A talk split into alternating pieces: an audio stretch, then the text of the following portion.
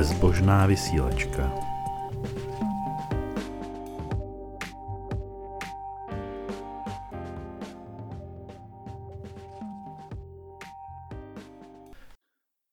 Ahoj, na bezbožné vysílačce vás vítá Petr Tomek.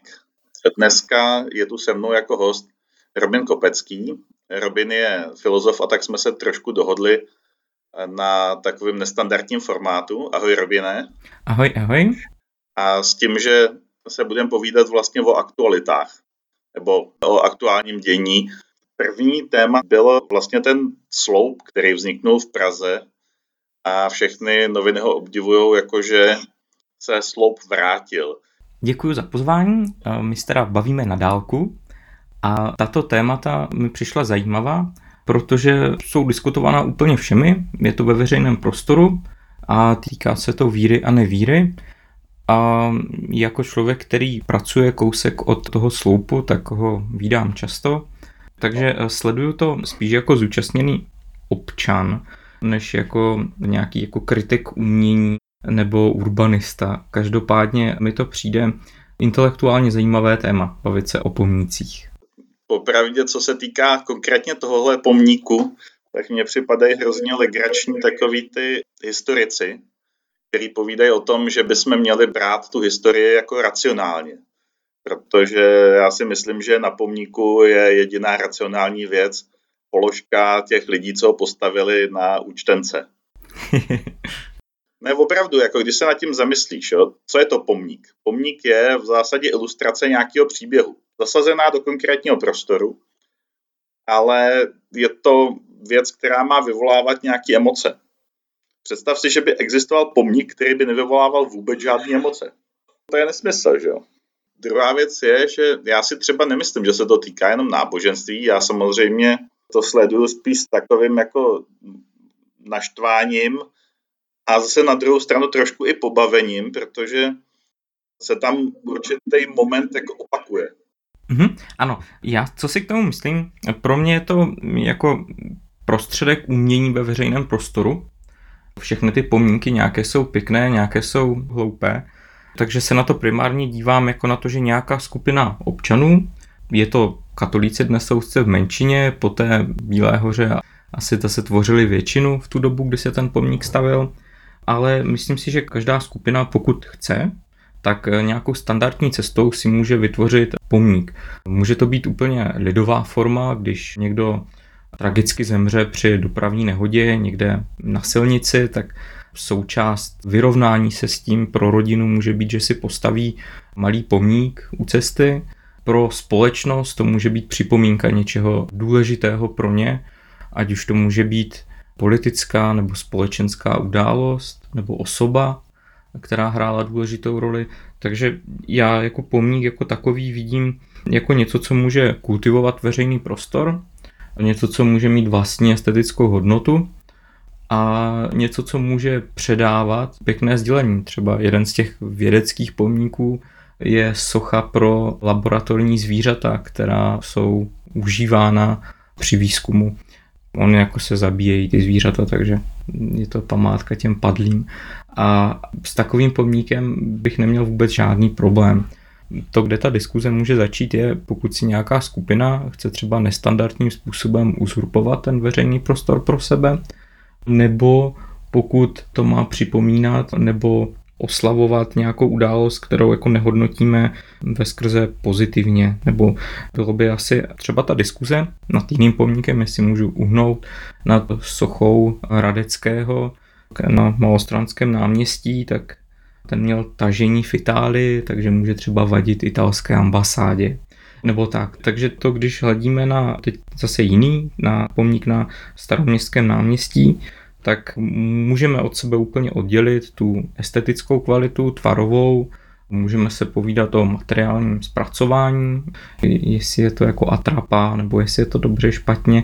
A potom taky můžeme diskutovat nad tím, jestli je správně, že někdo navzdory všem standardním procesům si tam ten sloup doveze a začne stavit navzdory nějakým těm standardním schvalovacím procesům a nějaké jako větší debatě nad tím, jak má vypadat staroměstské náměstí. Takže má to strašně hodně rovin ale já se na to nesnažím dívat tak jako, že katolíci si postavili uprostřed náměstí totem a všem jako ukázali, že teď zase páni jsou oni podobně jako během rekatolizace po bitvě na Bílé hoře, ale chápu, že třeba věřím tomu, že ti lidé, co tu sochu stavili, tak si upřímně myslí, že byla nějaká Marie a že byla svatá a že je to mrzí, že ta socha tam není. Já je chápu.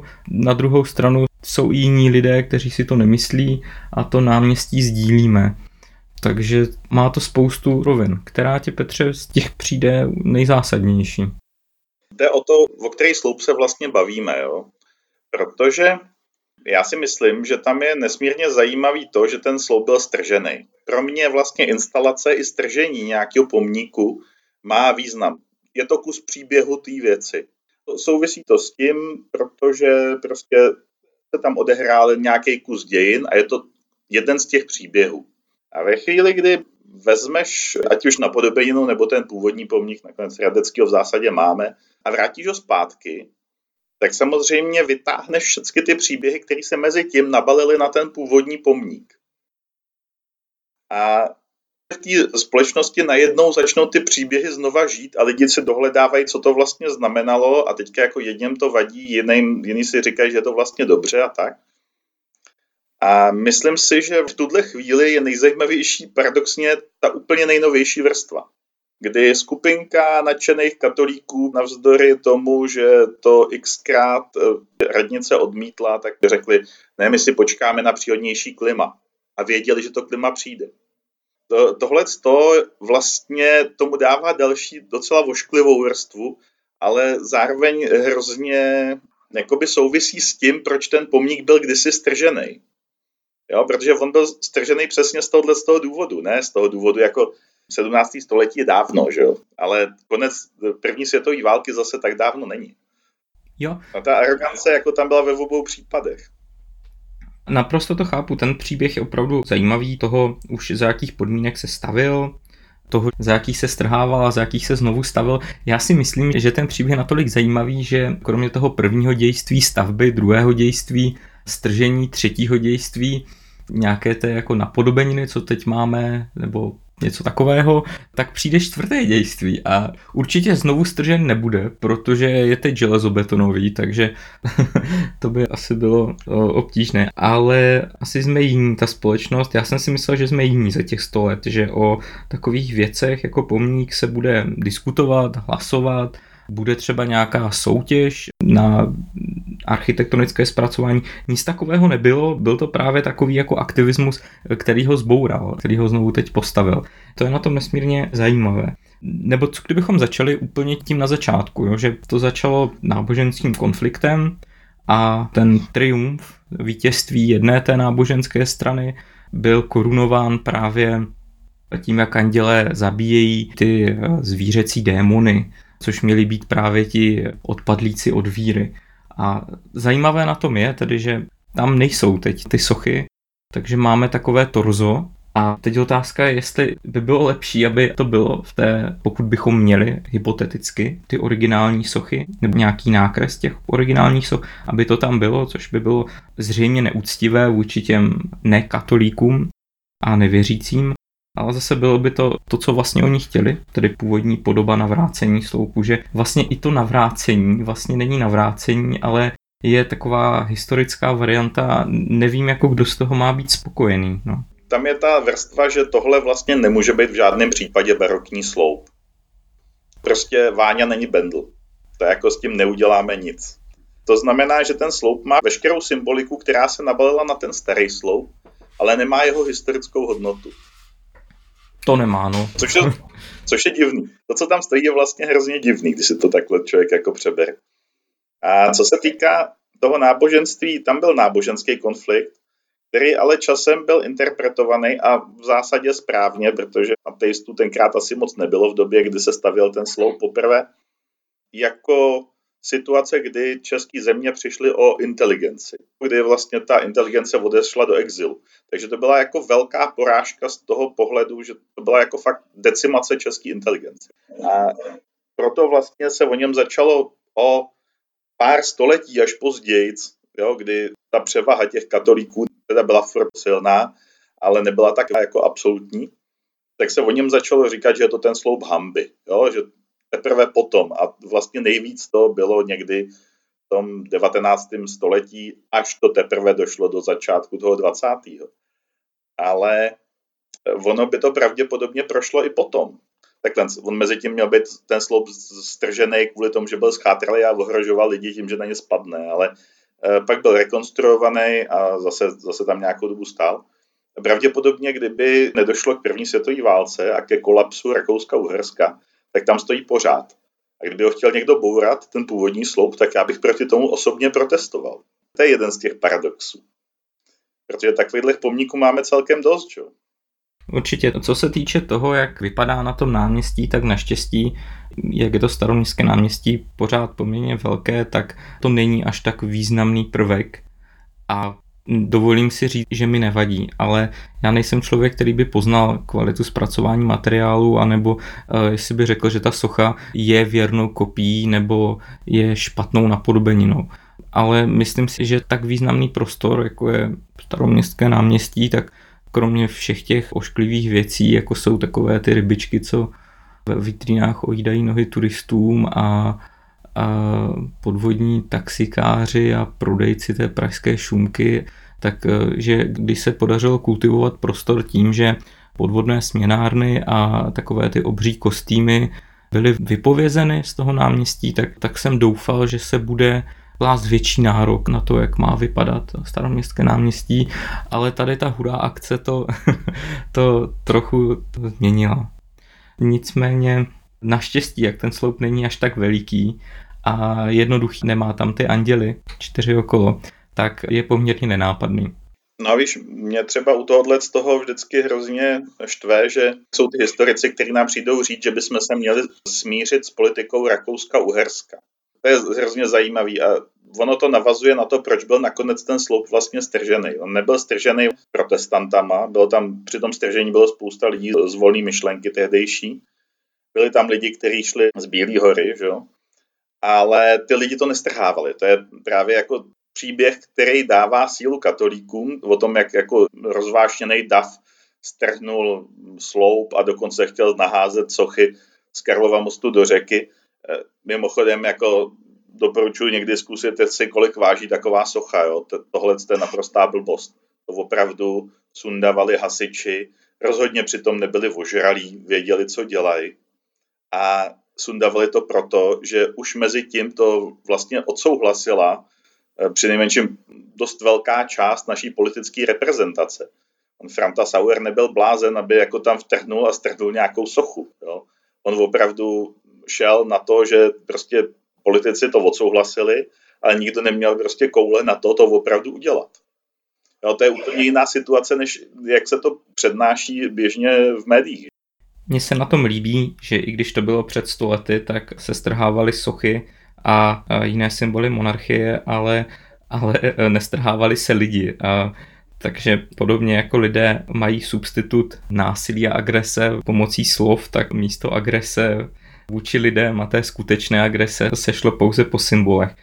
To je výborná věc, protože všechny konce těch velkých říší nebyly tak pěkné.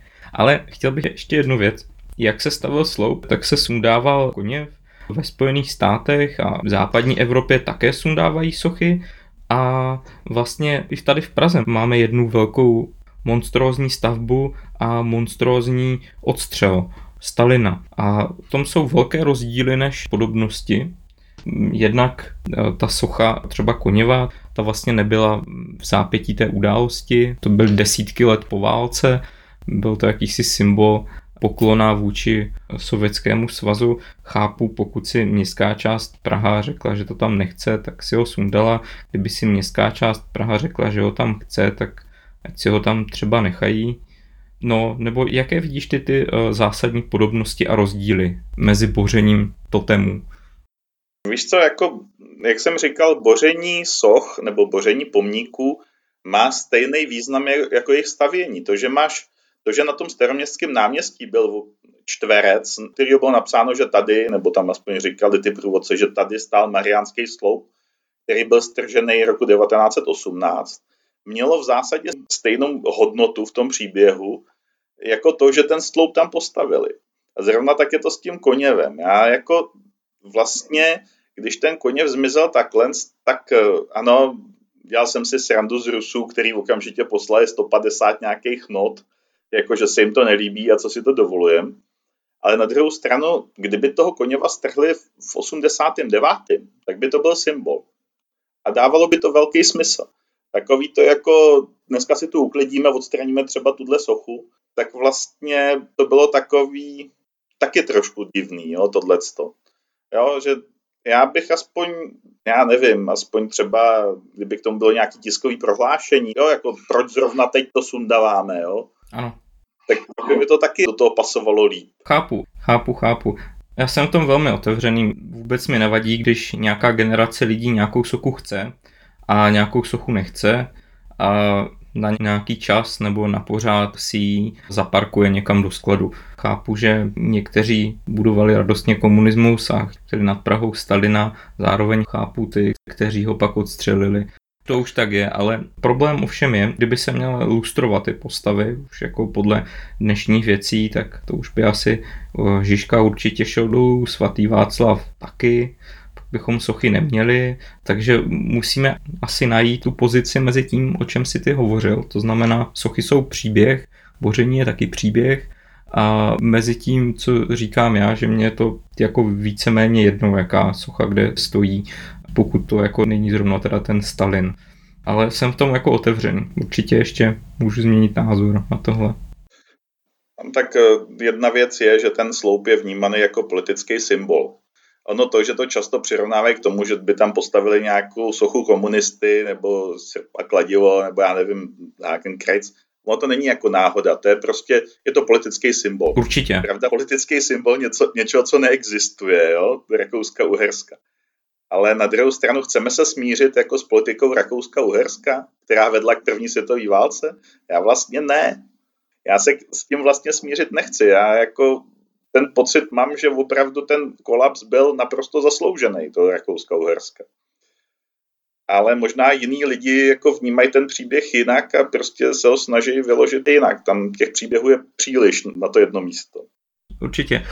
Každopádně přijde mi zajímavé, že v té debatě vlastně nezáleží ani tak, jestli člověk je věřící nebo není, anebo dokonce jestli je spíš napravo nebo nalevo, ale dochází úplně k jinému dělení, že jsou konzervativní katolíci, kteří to vnímají jako triumf, že konečně máme ten náš soud zpátky, pak jsou jiní katolíci, kteří se tím vzdalují od tohoto proudu, podobně jako se vzdalovali kvůli církevním restitucím. To byli ti, kteří nechtěli ani peníze, ani tady ty totemy na náměstí. Potom jsou pravicoví politici, kteří dějí ten symbol konzervativní, jiní zase to vnímají jako něco, jako antitezi toho českého republikanismu. Je to každopádně zajímavá debata.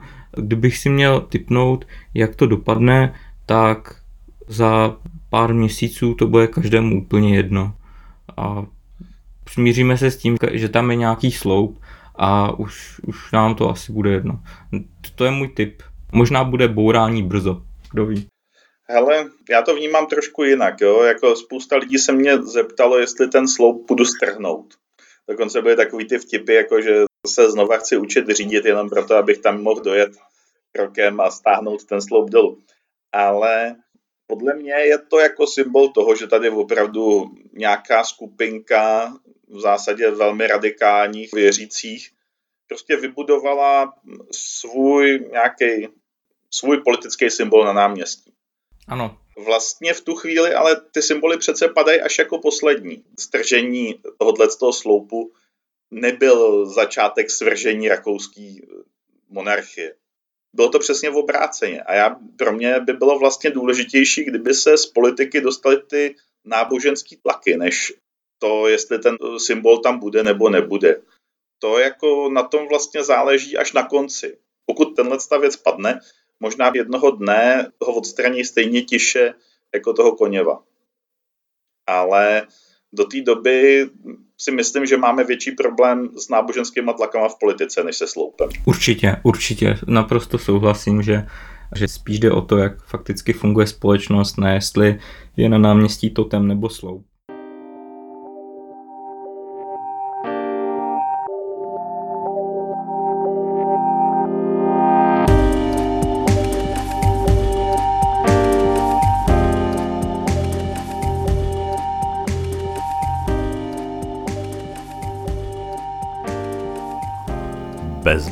Vysílačka.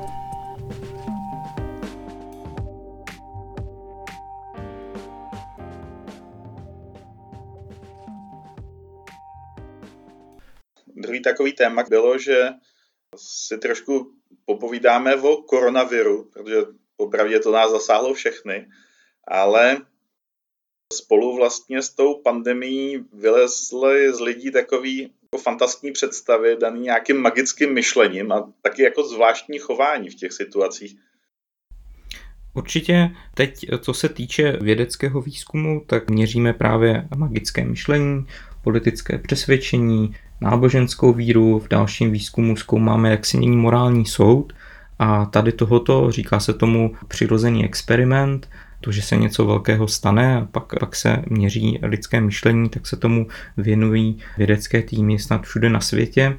Takže v následujících měsících a letech budeme bombardováni desítkami a stovkami článků, co se stalo během koronaviru a doufám, že takové velké pandemie nebudou opakovat a proto toto bude to, na co se v příštích třeba 100 letech budou výzkumníci vztahovat. Jednak můžeme začít obecně chybami v myšleních, které můžou souviset s tím, jak my jako jednodušší sociální primáti myslíme. Třeba to, že když vidíme něco velkého, nějakou velkou událost, tak si myslíme, že když ten účinek je veliký, tak i ta příčina musí být veliká.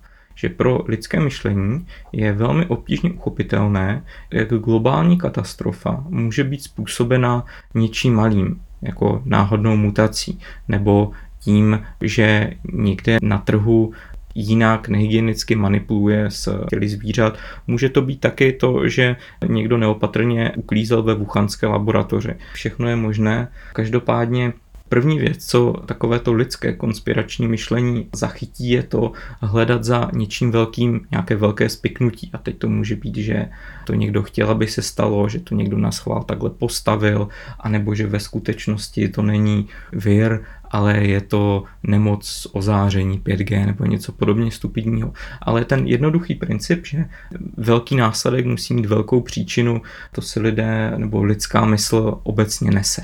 Tak to je první věc. Druhá věc je vidět v těch neživých procesech něco živého. A to se objevovalo i v českých médiích. A já už jsem si myslel, jestli čtu nějakou víkendovou přílohu horoskopu, ale byly to hospodářské noviny o tom, jak, myslím, že filozof povídal jeden, že planeta nám tím něco chce říct, nebo někdo spekuloval, že Bůh nám tím chce něco ukázat to je to, že když se něco velkého stane, tak podobně jako v tom prvním příkladu, že to musí být velká příčina, tak že všechno má nějaký význam a všechno je nějaký příběh. Přitom, jak napsal populárně americký filozof biologie Alex Rosenberg, je to prostě darwinistický proces, jsou nějak selektované viry a směřte se s tím lidi, život je krutý a tohle se může stát úplně náhodou. Mě tam zaujalo to, že bylo několik skupin, které měly tendenci vlastně zaujmout nějakou skupinovou obranu, což je v případě pandemie vlastně to nejhorší, co můžou udělat. Že? Často to bylo teda spojené s náboženstvím. Víme, že na Slovensku dokonce pravoslavní vydali takové prohlášení, že nikdy v životě se nepřenášel žádný virus při mši a při přijímání těla Kristova. Což bylo dost zábavný, protože v Jižní Koreji se přesně tohle stalo, že tam ten super přenašeč byla nějaká která navštívila několik bohoslužeb. Tomu musím už po druhé během bezbožné vysílačky poděkovat a pochválit naše české věřící, že jejich myšlení fungovalo v této situaci a netrvali na tady těchto náboženských obřadech během té pandemie, eh, že si pořád uvědomují, že jejich teologie je podřízena tomu, jak funguje svět a že tomu viruje úplně jedno, čemu ti lidé věří. Takže jim moc děkuji, že stopili to míchání lidí a schromažďování. Ono to souvisí s tím, že a to, to není čistě náboženský fenomén, že podobně jako existuje Anglicky se to jmenuje naturalistic fallacy, česky můžeme říct nějaký naturalistický omyl. To, že jak věci jsou, tak mají být. Třeba kdysi to bylo tak, že děti pracovaly v továrnách, malé děti v Británii, tak oni říkali, no tak to tak má být, tak to vždycky bylo, tak je to správně. Určitě všichni se shodnou, že takto se přece nemůže odůvodňovat morální soud, ale ono existuje i něco jako obráceně, reversed naturalistic fallacy, že lidé řeknou, já chci, já mám nějakou normu, nějaké přesvědčení, jak svět má fungovat, nějaký normativ a z toho odvodím, že ten svět tak funguje. Třeba já chci, aby všichni lidé byli stejně krásní, protože tak je to spravedlivé a proto jsou všichni lidi stejně krásní a kdo řekne, že je někdo víc krásný nebo víc ošklivý, tak prostě nemá pravdu.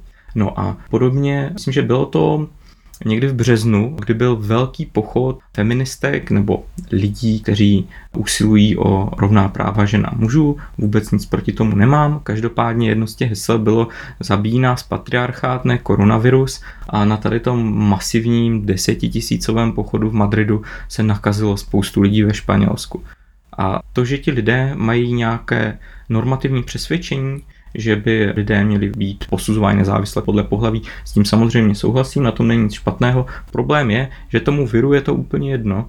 A když řeknou, že něco je větší, nebo třeba další teď v Americe, klasická cedule, že vir je nemoc, ale opravdu pandemii, kapitalismus a tak. Ne, prostě není, není to tak. A je to strašně nebezpečné, pokud se během takovýchto kritických okamžiků chopí slova ideologové kteří jsou tak přesvědčeni o své ideologii, může být správná, může být krásná a tak dále, ale přestanou hledět na faktické okolnosti, protože v posledku těm rozumným a třeba českým katolíkům a jiným křesťanům došlo, že tomu viru je to úplně jedno, čemu věří, jestli svěcená voda fakt léčí a jestli modlitba pomáhá. Na moje narozeniny měl papež myslím, že 18. března to bylo, podle toho si to pamatuju, nějakou modlitbu proti koronaviru a když se někdo podívá na ty exponenciální grafy, tak kdybychom tvrdili, že tam nějaká kauzalita je, tak, tak asi Bůh víc fandí tomu koronaviru než lidem, co se týče počtu obětí. Taková ta představa o tom spiknutí jo, za tím, Ona je tam ještě jedna taková nota a to je jako přisuzování nějaký osobnosti, že to způsobila. Prostě hledání toho vyníka. A myslím si, že třeba v případě té doktorky Pekový, takže tam jako tohle to docela sehrálo svoji roli, protože oni ze začátku zní to prohlášení o tom, že to teda jako vzniklo v nějaký laboratoři, tak z ní vysloveně vypáčili. A pak z toho udělali články. Ale pak už vlastně to říkala samozřejmě, protože věděla, že za to ty lidi budou chválit. To přání, aby byl nějaký vynik, který ho můžeš jednoduše chytit a potrestat a tím se všechno vyřeší, je hrozně silný. No ještě další věc, kromě toho výjimka, tak ještě jsem viděl mnohokrát opakovanou takovou tu Foucaultovskou myšlenku, že epidemie je splněným snem všech moci pánů, že konečně budou moc líp regulovat tu společnost. Jo. To je přitom taková blbost, protože při tady té epidemii úplně všichni prohrajou, včetně těch lidí, co mají moc a peníze, protože přijdou o ty investice a tak dále, takže v historii i ti panovníci byli ti, kteří těmi epidemiemi trpěli a trpěl tím jejich biznis. Takže ukazovat na někoho, kdo za to může, já bych se nebál říct, že díl té viny, kromě těch lokálních vlád a tak, má nepochybně Čína z VHO, ale to, co se děje a jak se to mělo řešit, tak já si myslím, že každý epidemiolog o tom věděl, že něco takového se stát může a že se to děje. Že vlastně u té chřipky to není otázka, jestli se to stane, ale kdy se to stane.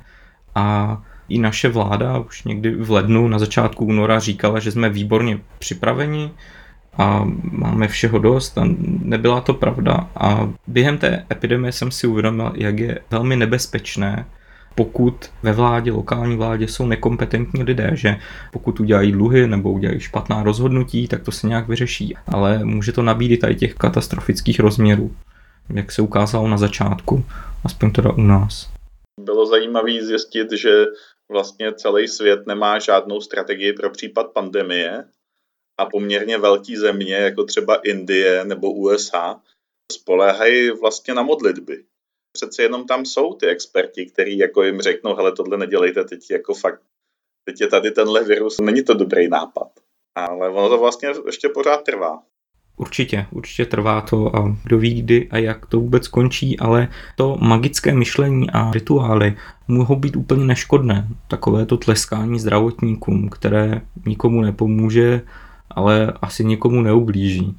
Takže proč ne to je takový prototypický náboženský rituál. Ale myslím si, že vždy tu odpovědnost nemají ti jednotliví věřící, ale spíš ty jejich autority, vůdci, nebo jak to říct představitelé, kteří mají mít dost rozumu na to, eh, mají být dostatečně sekulární a nevěřící, jak mnohdy bývají, aby těm svým masám vysvětlili, že vlastně ten Bůh chce, aby zůstali doma, umývali si ruce a byli ohleduplní. Hele, já s tebou budu polemizovat v tomhle tom. Protože já jsem to slyšel moc krát, jako že vlastně tu odpovědnost mají ty jejich vůdci a tak.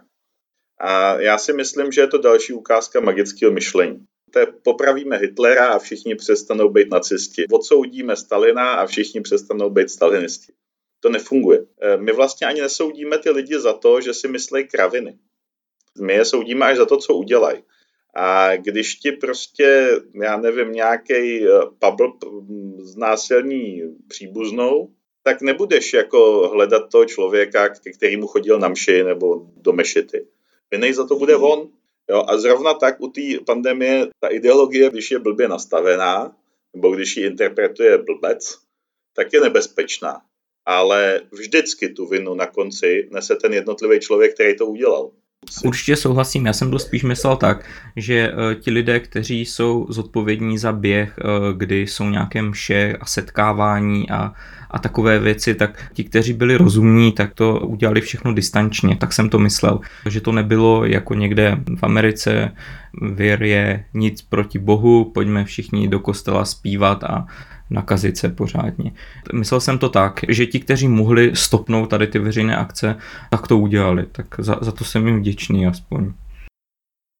No, ono to nebylo tak stoprocentní, ale je fakt, že třeba eh, katolíci, i když teda vytáhli pár relikví, včetně prokázaného padělku, teda turinského plátna, tak eh, aspoň se zamysleli nad tím a řekli těm lidem, prosím vás, nechoďte tam jako davově, choďte tam po jednom, dodržujte odstupy a mějte roušku. Přiznávám, že když už to dosáhlo až toho, že by čekali, že nějaký ostatky svatý nebo turinský plátno, že by zabránil koronaviru, tak už zase nevěřili až tolik, že by zabránil nakažení toho konkrétního člověka, který stojí u té vitríny. No, určitě. Vidím to jako úplnou analogii toho tleskání z balkonu lékařům, jo? že věděli, že vytažení toho takzvaného turínského plátna fiktivní relikvie neudělá vůbec nic, ale aspoň udělali nějakou jako performaci toho, že něco dělají. Aspoň, že tak, jako mohlo to být opravdu daleko horší. Mohli jako na Slovensku byly ty hlasy od křesťanů, že je to přece naše právo na náboženské rituály a vyznání a tohle je v ústavě a kde si co si a my se budeme scházet dál. Opravdu jako nechybilo moc a mohlo se říct, že to je důležitější, než nešířit dál pandemii. Taky moc děkuju a jsem vděčný organizátorům Milionu chvilek tady v Čechách, že stopli to setkávání a pokud tedy nedávno bylo, tak bylo s rouškama a s nějakými rozestupy, takže jsem rád, že lidé, kteří organizují společnost, tak mají dost rozumu. Někdy mám pocit, že to, co fungovalo během posledních dvou měsíců, tak byli jednotlivci, ale stát jako celek nevěděl pravá ruka, co dělá levá. Mám podobný pocit a myslím si, že tam v mnoha případech nejenom, že nevěděli, co dělá pravá a levá ruka, ale nevěděli ani, co mají ve skladu.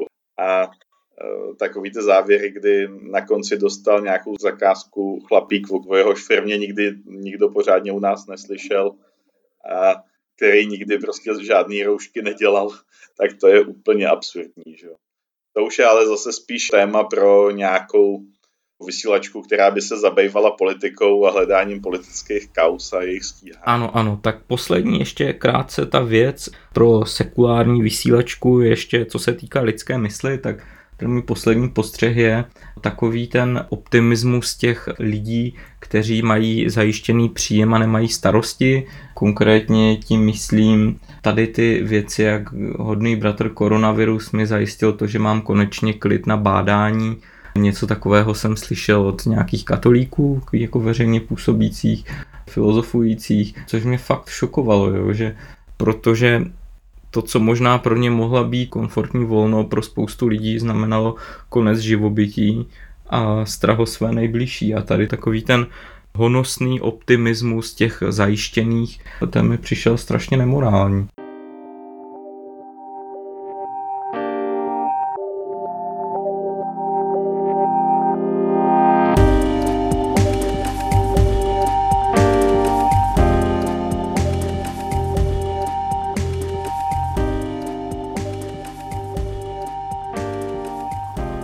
Bezbožná vysílačka.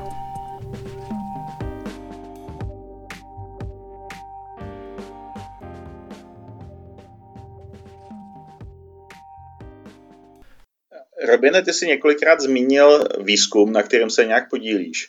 A já se přiznám, že o něm vím hrozně málo, takže bych od tebe teďka asi docela rád slyšel, co to vlastně je a k čemu to tak směřuje. Mm-hmm. Tak uh, s uh, profesorem Flegrem, což je evoluční biolog, a s italskou kolegyní Sylví Boschetti, která je psycholožka, a studuje u nás taky teď na doktorátu, jsme napsali článek, který teď v současnosti je v recenzním řízení. Táhne se to strašně dlouho, ale to už je prostě ta smutná realita, že většinou člověk čeká měsíce, někdy rok, než se mu podaří tu finální verzi vydat. Každopádně k dobrým věcem ve vědě patří to, že se to publikuje jako takzvaný preprint, to znamená, že ten článek, který je v recenzi, už se zveřejní tak, aby kolegové v oboru věděli, nad čím kdo bádá. A druhá věc je taky, že pokud ten článek vyjde, že většinou výjdou v časopisu, který se musí zaplatit, že dáte třeba 50 dolarů za stažení článku, tak vlastně ty vydavatelství tolerují ty preprinty, tu verzi předtiskovou, což vlastně je jako pěkné, že si to vlastně může přečíst každý, i ten člověk, který nepracuje na univerzitě a nemá ty přístupy do těch databází těch vydavatelství. No a co jsme zkoumali, jakou metodou, jaké byly hypotézy, tak bylo to pomocí online dotazníků na nějakých 40 nebo 50 tisíci lidech. Ten dotazník byl na úplně jiné téma než religiozita, každopádně byl to jedna z těch otázek, byl příčerně dlouhý, ale protože byl zajímavý a na konci bylo vyhodnocení, tak to vyplnilo spoustu lidí. Jedna z těch hlavních myšlenek byla to, že se tvrdí, že obecně religiozita nebo být členem nějaké náboženské komunity zlepšuje zdraví, že to má pozitivní vliv na fyzické zdraví, na pocit pohody, well-being a ne nám, ale spoustě lidem přišlo, že to nemusí být, ta kauzalita nemusí být náboženství a proto jste zdraví, ale že to může být tím, že patříte do nějaké skupiny, máte nějaký společenskou podporu od nich a plavete v proudu. A to je to, co lidem pomáhá. Takže vlastně podle tady té hypotézy by v zemích, kde je normální být věřící, by to mělo pomáhat být věřící a naopak v zemích, kde je normální, eh, tím normální myslím, že to tak dělá většina, eh, být nevěřící, tak naopak to, že jste věřící, tak vám trochu uškodí na zdraví a na well-beingu. V Německu působící výzkumnice Stavrova o tom před lety něco publikovala, kdy srovnávala, myslím, že Saudskou Arábii, nějaké postkomunistické země mm, a Spojené státy. Přišla s tím, že to tak funguje. A další zajímavá věc je, že ten výzkum vlivu náboženství na zdraví je většinou soustředěn do těch západoevropských zemí, případně do nějakých jiných, ale ve střední a východní Evropě se to moc nedělá. A to je škoda, protože my jsme taky lidi a taky náboženství hraje nebo jeho absence roli v našich životech. A vyšlo nám, tak jak jsme čekali, že pokud lidé se nehlásí k žádnému náboženství, tak jsou na tom o trochu lépe zdravotně a ve wellbeingu, než když se hlásí. Jo, bude to tím, že ve Spojených státech kdo třeba má nějaké společenské aktivity a není zrovna v církvi, tak je to podobné, jako kdyby v té církvi byl, protože tam ten prvek je hlavně společenský. No, to si myslím, že je jedno z těch zajímavých zjištění. Další zajímavé zjištění, co jsme v tom článku našli, tak bylo to, jak ten mem náboženství opravdu si to takzvané vertikální šíření zajišťuje. Horizontální šíření memu je to, když si lidi, vrstevníci, společnost předávají navzájem informace nebo přesvědčení. Vertikální šíření je z rodičů na děti. Tak samozřejmě, že ti, kteří měli rodiče jako věřící, tak jsou sami spíš věřící a zároveň mají více dětí. My jsme to počítali jako biologickou fitness, zdatnost, že se tam přepočítávaly počty bratranců, sestřenic, tetiček, prostě taková ta širší rodina a početnější širší rodinu mají v Čechách věřící konkrétně katolíci. A co se týče sexuality, tak tam to zase bylo podobně jako u toho wellbeingu, že na tom byli o trošku hůř.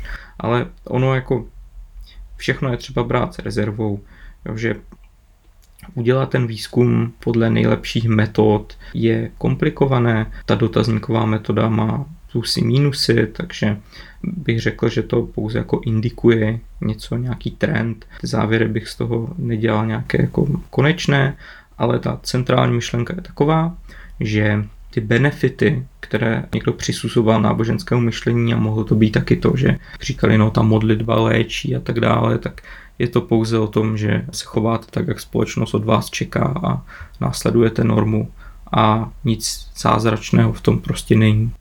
Tak to je asi všechno k tomu, k tomu článečku. Jinak samozřejmě se dá najít. Ten, kdo čte preprinty, tak tam prostě zadá moje Flagrovo jméno a Sylvie, nebo stačí tyhle dvě a najde to. Já tam tuším spoustu potenciálních problémů v tomhletom, protože si myslím, že v zásadě neexistuje země, kde by bylo normální být nevěřící. Jako nehlásit se k nějaký velký církvi, tak to si představit dokážu. Ale že by byla země, kde je normální být nevěřící, to mi připadá zvláštní, protože vlastně taková země není. Jo, můžeš mít ty mantinely nastavený třeba státně, nějakou politikou, jako byli, já nevím, komunisti, jako byl Enver Hoxha, že jo? ale všimně si, že Enver Hoxha to fakt neovládnul. Sice ustanovil, že teda budou všichni ateisti, ale evidentně se to nestalo. A zrovna tak v Číně, kde vlastně, když se dělal výzkum na to, kolik těch lidí jsou reálně ateisti, když je tam ta veliká moc komunistické strany, tak se ukázalo, že oni v zásadě věří těm tradičním představám, který nejsou ateistický, že to jsou nějaký ty jejich jako lidový náboženství, kterým já ani pořádně nerozumím ale v zásadě je tam ateistů méně než v Čechách jako na procenta. Určitě, toto, toto by ti řekl každý kognitivní vědec, náboženství, standardní věc, že ať v zemi je třeba striktní islám nebo striktní katolicismus, tak vždycky ti obyčejní lidé, většinová společnost má regresy několik těm náboženským dogmatům, těmi teology precizně popsanými, ale k nějaké té lidové zbožnosti. Ta je vždycky. S tím souhlasí všichni, to je odpozorované. Ten point byl v tom, že ten sociální tlak chodit do kostela, tak, nebo v těch amerických městech, městečcích prostě je normální se sejít s tou komunitou v neděli v kostele v sobotu, nebo kdy kdo to má. A když to neděláš, tak si nějakým způsobem zvláštní a je tam ten sociální tlak a můžeš mít nějaké sociální stigma. U nás nic takového není, tady je všechno všem naštěstí jedno, takže ta norma nebo ta obecnost je jiná. No. Zase na druhou stranu nikdo tu taky vlastně nějak zvlášť neprožívá, že jeho soused chodí do kostela. Že? No, to je jedna z těch věcí, co se mi tady v Čechách všem obecně mě osobně se líbí, že ta tolerance je strašně veliká. Někdo říká, že je to nevšímání a ignorování druhých. Já bych řekl, že to je přesně definice té tolerance, že nejen, že přejeme, ať si každý dělá, co chce, ale prostě mu nestrkáme nos do jeho záležitostí. A na druhou stranu není to úplně pravda, protože ano, furt tu chodí nějaký pochody jako pro life, že jo, a jako jsou tu takovýhle věci a tady i na sídlištích vyřvávají, že mě Bůh miluje a tak, jo. takže eh, samozřejmě i tady jsou lidi, kteří mají potřebu těm ostatním kecat do života a přinést jim to pokud možno až domů i ve chvíli, kdy třeba potřebují spát po noční. Jasně, jasně. A na Václavský náměstí tam už skoro nechodím kvůli tomu tomu, protože eh, tam je pořád nějaký člověk, který řve, že Ježíš vás miluje a kajte se. Ten výzkum bude pravděpodobně dost zajímavý. Já si v tuhle chvíli neumím představit, co tam všechno je a docela by mě to zajímalo. Vzpomínám si, že Jelena dávala taky nějakou prezentaci, nevím, jestli se týkala tohohle výzkumu nebo nějakého jiného. Jiného právě, že jiného.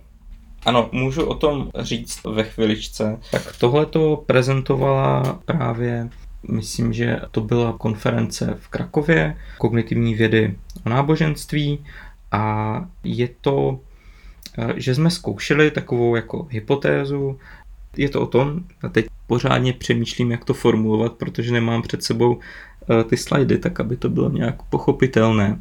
Jo, je to o součinnosti různých nadpřirozených přesvědčení, jestli jsou posilovány nebo naopak umenšovány těmi náboženskými přesvědčeními. A e, Nazvali jsme to imunizační teorie. Napadlo nás to, když vlastně parazit, toxoplasmóza, když dostanete jednu, jeden kmen, tak už jste imunní vůči těm jiným kmenům, protože ona si nepustí jako jiný kmen do svého hostitele. Takže jsme si mysleli, že když budeme přistupovat k tomu nadpřirozenému přesvědčení podobně, tak když dostanete jeden, tak uh, už nedostanete druhý. To je jako celkem, není to nějak kontroverzní myšlenka. No, a skutečně, že když je člověk eh, třeba katolík, tak má menší ochotu říct, že evoluce je slepý, neřízený proces, takže někteří z nich mají blíž tomu kreacionismu, takže to posílí tady to myšlení a naopak třeba ti katolíci zase míň věří v různé věci typu únosy mimozemšťanů nebo jiné konspirační teorie. Tedy vlastně to není o tom, jestli člověk je věřící, nevěřící nebo není v církvi. V církvi my jsme to provedli tak, že jsme rozdělili ty participanty do tří skupin. Byli tam takzvaní něcisti, takoví ti lidé, co jsou věřící, ale nehlásí se k žádné církvi, pak jsou jako katolíci a nevěřící. A srovnávali jsme vždycky tyto tři skupiny. A tam se krásně ukázalo, že to, ta imunizace tím náboženským přesvědčením funguje v jistých typech případů, takže když je člověk jako katolík, tak o trošku míň věří těm nesmyslům, než když právě není imunizovaný nějakým náboženským dogmatem. No a nejlíp na tom jsou samozřejmě ti, kteří řeknou, že jsou nevěřící. Takže vlastně zkoumali jsme interakci magického myšlení jako takového a toho, jestli lidé jsou věřící nebo nevěřící a tak. Mě by u tohohle z toho asi zajímala jiná věc a to je propojení toho magického myšlení nebo toho náboženského přesvědčení s přesvědčením o tom, že platí nějaká kolektivní vina. Jestli je to vysloveně vázaní na to náboženství, nebo jestli se to vyskytuje třeba, když se to vyskytuje v jiných skupinách, jako jsou různý social justice warrior a tak podobně, tak jestli to tam má nějakou návaznost na tuhle tu sféru, anebo ne. Jestli... O tom jsem vůbec nepřemýšlel, vůbec netuším. Já si myslím, že kolektivní vina, že lidé mají silnou intuici někde vidět výníka a potrestat ho a někde stačí být i blízko nějakému výníkovi a člověk je potrestaný. Vzpomeňme si teď bylo výročí osob zavražděných komunisty, tak společně s Mladou Horákovou popravili i Záviše Kalandru, filozofa z Valašska, pochází ze stejného regionu jako já tak ho vlastně sebrali jenom proto, že v tu dobu, kdy zatýkali někoho, tak on byl v jeho bytě si zavolat. že náhodou se připletl k zatýkání a, a to, že jste blízko někoho vinného, tak vlastně už taky máte vinu. Takže to e, nejen jednotlivce, ale i tu skupinu, odkud pochází ten jednotlivec, vinit jako celek. Já si myslím, že tady ta chyba v úsudku bude blízká všem lidem. Jo, já právě, že jsem měl takovou zkušenost s věřícíma, že často třeba, když byla ta migrační krize, tak říkali, že je to důsledek historické viny, že dejme tomu, k nám muslimové nemíří, protože my jsme je neutiskovali, zatímco tamhle ti ty je utiskovali a proto míří tam, aby si to jako vypili. Bylo to hrozně zvláštní, tenhle ten způsob myšlení, ale setkal jsem se s ním několikrát. A pak mi došlo, že právě třeba v Bibli je taková ta možnost jako svoji vinu na někoho předat a on to jako odnese za mě. Třeba na Ježíše. No, okay, ale oni jsou tam i jiný, jo. A nebo je tam možnost eh, vlastně jako, že je potrestaný až nějaký potomek, jo, sedm do sedmého kolene nebo kam. Případně tam jsou i popravy, kdy popravují vlastně děti někoho, kdo něco způsobil. Takže je to takový, že to jako s tím náboženstvím nějak souvisí. Já samozřejmě nevím, jak moc to ty katolíci čtou a tohle ale s určitým způsobem vnímání té kolektivní viny, který byl hodně charakteristický, jsem se právě u nich setkal. To, to je zajímavé. Myslím si, že, že by se to dalo, určitě to sleduje eh, nějaké politické přesvědčení a přisuzování viny s tím, jak je kdo religiozní ale nevím, jestli je tam nějaká kauzalita.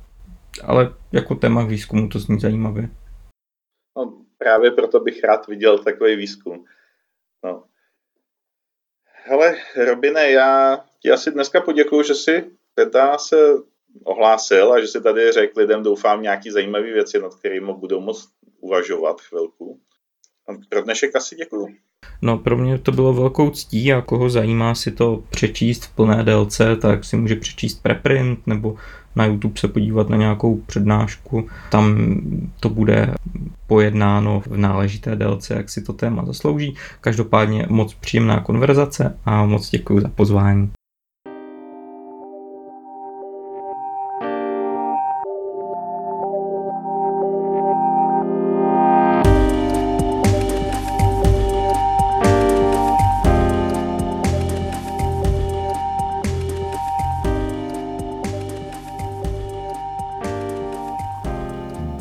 Bezbožná vysílačka.